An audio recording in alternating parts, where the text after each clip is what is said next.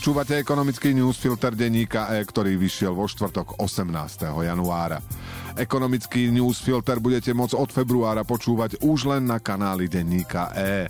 Takže ak chcete aj od februára pravidelne každý pracovný deň dostávať aktuálne informácie zo sveta ekonomiky a biznisu, tak si na platforme, na ktorej nás teraz počúvate, dajte do vyhľadávača denník E a zapnite odber spolu s ekonomickým newsfiltrom na kanáli denníka E. Nájdete pravidelne raz za týždeň aj zelený newsfilter a takisto pravidelné diskusie o ekonomike s názvom Enkonomika.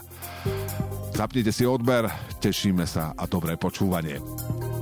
Viac ako 250 miliardárov a milionárov z celého sveta vyzvalo politikov pri príležitosti Svetového ekonomického fóra v Davose, aby zaviedli daň z bohatstva, ktorá by vo svete pomáhala odstraňovať nerovnosti a zaplatila lepšie verejné služby. V iniciatíve s názvom Proud to Pay píšu, citujeme, zásadne to nezmení našu životnú úroveň, nepoškodí naše deti ani ekonomický rast našich národov, ale zmení to extrémne a neproduktívne súkromné bohatstvo na investíciu pre našu spoločnú demokratickú budúcnosť. Do švajčiarského Davosu sa tohto roku vychystal aj premiér Robert Fico, no svoje privítanie na prestížnom fóre si dozaista predstavoval inak. Rešpektovaný portál Politico ho totiž pri informovaní o účastníkoch zaradil medzi The Dirty Dozen, čo sa sotva dá preložiť inak ako 12 špinavcov. Politico ich charakterizovalo ako autokratov, nafúkancov a tárajov. Fico však svoju aktuálnu medzinárodnú povesť potvrdil. V panelovej diskusii odignoroval podklady pripravené jeho ľuďmi a rozrečnil sa napríklad o tom, aké to má ťažké, citujeme, s Rómami, cigánmi. Myslel na trhu práce. Ako keby pozabudol, že jeho vlády sú na čele štátu už 13. rok a aj Európska únia mu opakovane nedostatočnú snahu o integráciu marginalizovaných rómskych komunít do spoločnosti vyčítala. Dnešný ekonomický newsfilter má 1120 slov a pripravili ho pre vás Oliver Brunovský a Tomáš Krečko. Ja som Braňo Bezák.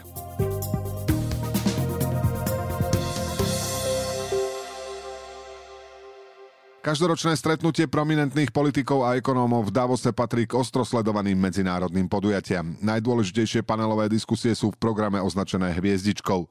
Tá, v ktorej vystúpil slovenský premiér s názvom Čo očakávať od trhov práce, k ním našťastie nepatrila. Inak by mohla byť hamba za jeho vystúpenie väčšia. S Ficom v paneli sedela napríklad ministerka pre digitálnu ekonomiku a transformáciu afrického štátu Togo a generálny riaditeľ Medzinárodnej organizácie práce z okolností tiež z Toga. Fico zaskočil moderátorku z americkej televíznej stanice CNBC hneď svojim prvým vstupom, ktorý trval dlhých 7 minút, čím si v úvode uchmatol najviac času a pritom nehovoril o témach v paneli. Tým boli výzvy, ktorým čelia trhy práce, rozširovanie robotov či umelej inteligencie alebo zvyšovanie kvalifikácie. Priznal sa, že požiadal svojich expertov, aby mu pripravili do diskusie podklady, no vraj im vôbec neporozumel, pretože je praktický právnik a politik a rozpráva radšej v praktickom jazyku. Svoj prístup k trhu práce zhrnul takto, citujeme. Nie, čo môžu ľudia urobiť pre trh práce, ale čo môže trh práce urobiť pre ľudí. Zdôraznil ešte, že miluje tripartitu, lebo sociálny dialóg je podľa neho najsilnejší nástroj vlády pri podpore zamestnanosti. V skutočnosti mávajú jeho vlády so sociálnym dialógom opakovane problém. Aj v súčasnosti ju zamestnávateľia kritizujú za obchádzanie riadneho legislatívneho procesu. Keď sa Fico stiažoval na problémy spojené s Rómami, cigánmi, poťažkal si, citujeme, Neuveríte, ako je ťažké pre nich čokoľvek zorganizovať, len ich presvedčiť, len ich zaradiť na trh práce. Čo Fico v Davose avizoval? Chystá vraj zákon, ktorý skráti lehoty na vydávanie povolení na pobyt a prácu pre ľudí zo zahraničia. Zvlášť sa chce sústrediť na lákanie bohatých ľudí, ktorí tu budú investovať. Pre nich majú byť tzv. zlaté víza. Transparency International však upozornila, že niektoré európske krajiny takto otvorili svoje dvere aj kriminálnikom a podvodníkom. Slovensko podľa Fica vo veľmi krátkom čase bude patriť k krajinám, ktoré zavedú štvordňový pracovný týždeň, zatiaľ ako experiment. Postoj podnikateľov k tejto myšlienke sa podľa neho zmenil po pandémii covidu a masívnejšom využívaní práce z domu. Medzi tým v Štrasburgu Európsky parlament v rezolúcii odsúdil zmeny v trestných kódexoch navrhované vládou Roberta Fica a jej snahy zrušiť úrad špeciálnej prokuratúry. Zákonodarcovia tým vyjadrujú obavy, či nová slovenská vláda bude dostatočne bojovať proti korupcii a chrániť finančné záujmy EÚ. Za hlasovalo 496 poslancov, proti bolo 70. A medzi tým na Slovensku minister financí Ladislav Kamenický nesúhlasí s kritikou zo strany Európskej komisie, že Ficová vláda nerešpektuje jej odporúčania a deficit na miesto znižovania zvyšuje. Podľa ministra nie je úplne korektné, čo bolo napísané v jej správe o započítaní energopomoci. Európska centrálna banka zníži úrokové sadzby pravdepodobne v lete, povedala jej šéfka Christine Lagardová.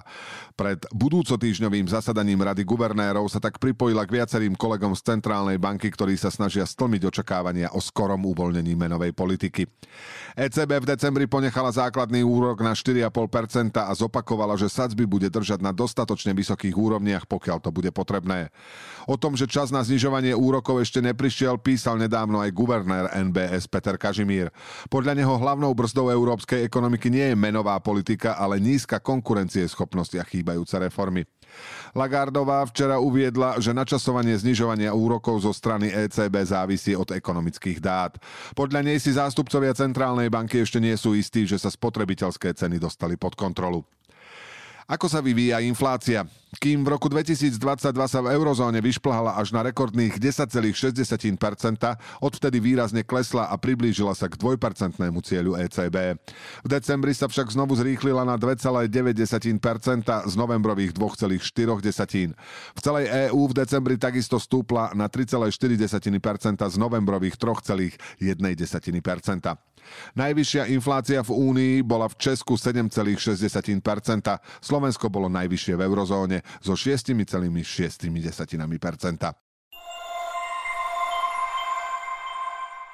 Na Slovensku sme v Lani spotrebovali necelých 46 tisíc gigawatt hodín plynu, v porovnaní s predchádzajúcim rokom to bolo o 6% menej.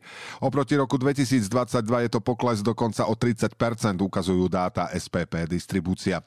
Podobný trend vidieť aj v ďalších štátoch. V Nemecku klesla spotreba o 5% na 810 tisíc gigawatt hodín. Ešte väčší pokles zaznamenalo Česko, kde spotrebovali najmenej plynu za posledných 30 rokov. Spotreba sa medziročne znížila o 7% na 70 tisíc gigawatt hodín. V Lani pomohlo priaznivé počasie. Rok bol podľa meraní najteplejší v histórii. Popri priaznivej zime však zohrali rozhodujúcu úlohu aj odstávky a úspory v priemysle a v energetike. Na Slovensku zhruba 3 mesiace nevyrábal jeden z najväčších spotrebiteľov plynu šalianské Duslo, ktorý inak minie až desatinu plynu v krajine. Z veľkých priemyselných odberateľov bola už druhý rok zatvorená žiarská hlinikáren Slovalkov. Na malý výkon išla aj ferozliatinárska fabrika OFZ. V Česku, kde vláda ceny plynu nedotovala zďaleka tak štedro ako u nás, klesla popri priemysle aj spotreba domácnosti a predovšetkým sa výrazne znížili výkony plynových elektrární. V Nemecku šetril najmä priemysel, v domácnostiach sa spotreba veľmi nezmenila. SPP distribúcia očakáva tento rok oproti minulému roku nárast. Ceny plynu na trhu výrazne klesli. Kľúčový termínovaný kontrakt s dodaním v budúcom mesiaci v obchodnom úzle TTF sa už dostal pod 28 eur za megawatt hodinu. Technologické odstávky zatiaľ neavizuje žiadny veľký priemyselný odberateľ. Zároveň je začiatok roka pomerne chladný a vládne dotácie nevedú domácnosti k tomu, aby svoju spotrebu energií racionalizovali. Na záver v krátkosti. Kľúčové zákony pre podnikateľov sú na Slovensku čoraz zložitejšie, upozorňuje inštitút INES s tým, že napríklad dĺžka obchodného zákonníka presiahla 100 tisíc slov a zákon o DPH je dnes dlhší než zákonník práce. Celkovo tak dochádza k systematickému znižovaniu zrozumiteľnosti legislatívy v oblasti podnikateľského prostredia, zdravotníctva a školstva, kritizuje inštitút. Najväčším rizikom pre firmy po celom svete zostávajú kybernetické útoky, ukazuje Allianz Risk Barometer zostavený z názorov troch tisícok expertov na riziko z 92 krajín.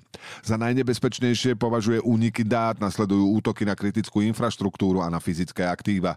Zločinci skúmajú možnosti ako na automatizáciu a zrýchlenie útokov využiť aj umelú inteligenciu.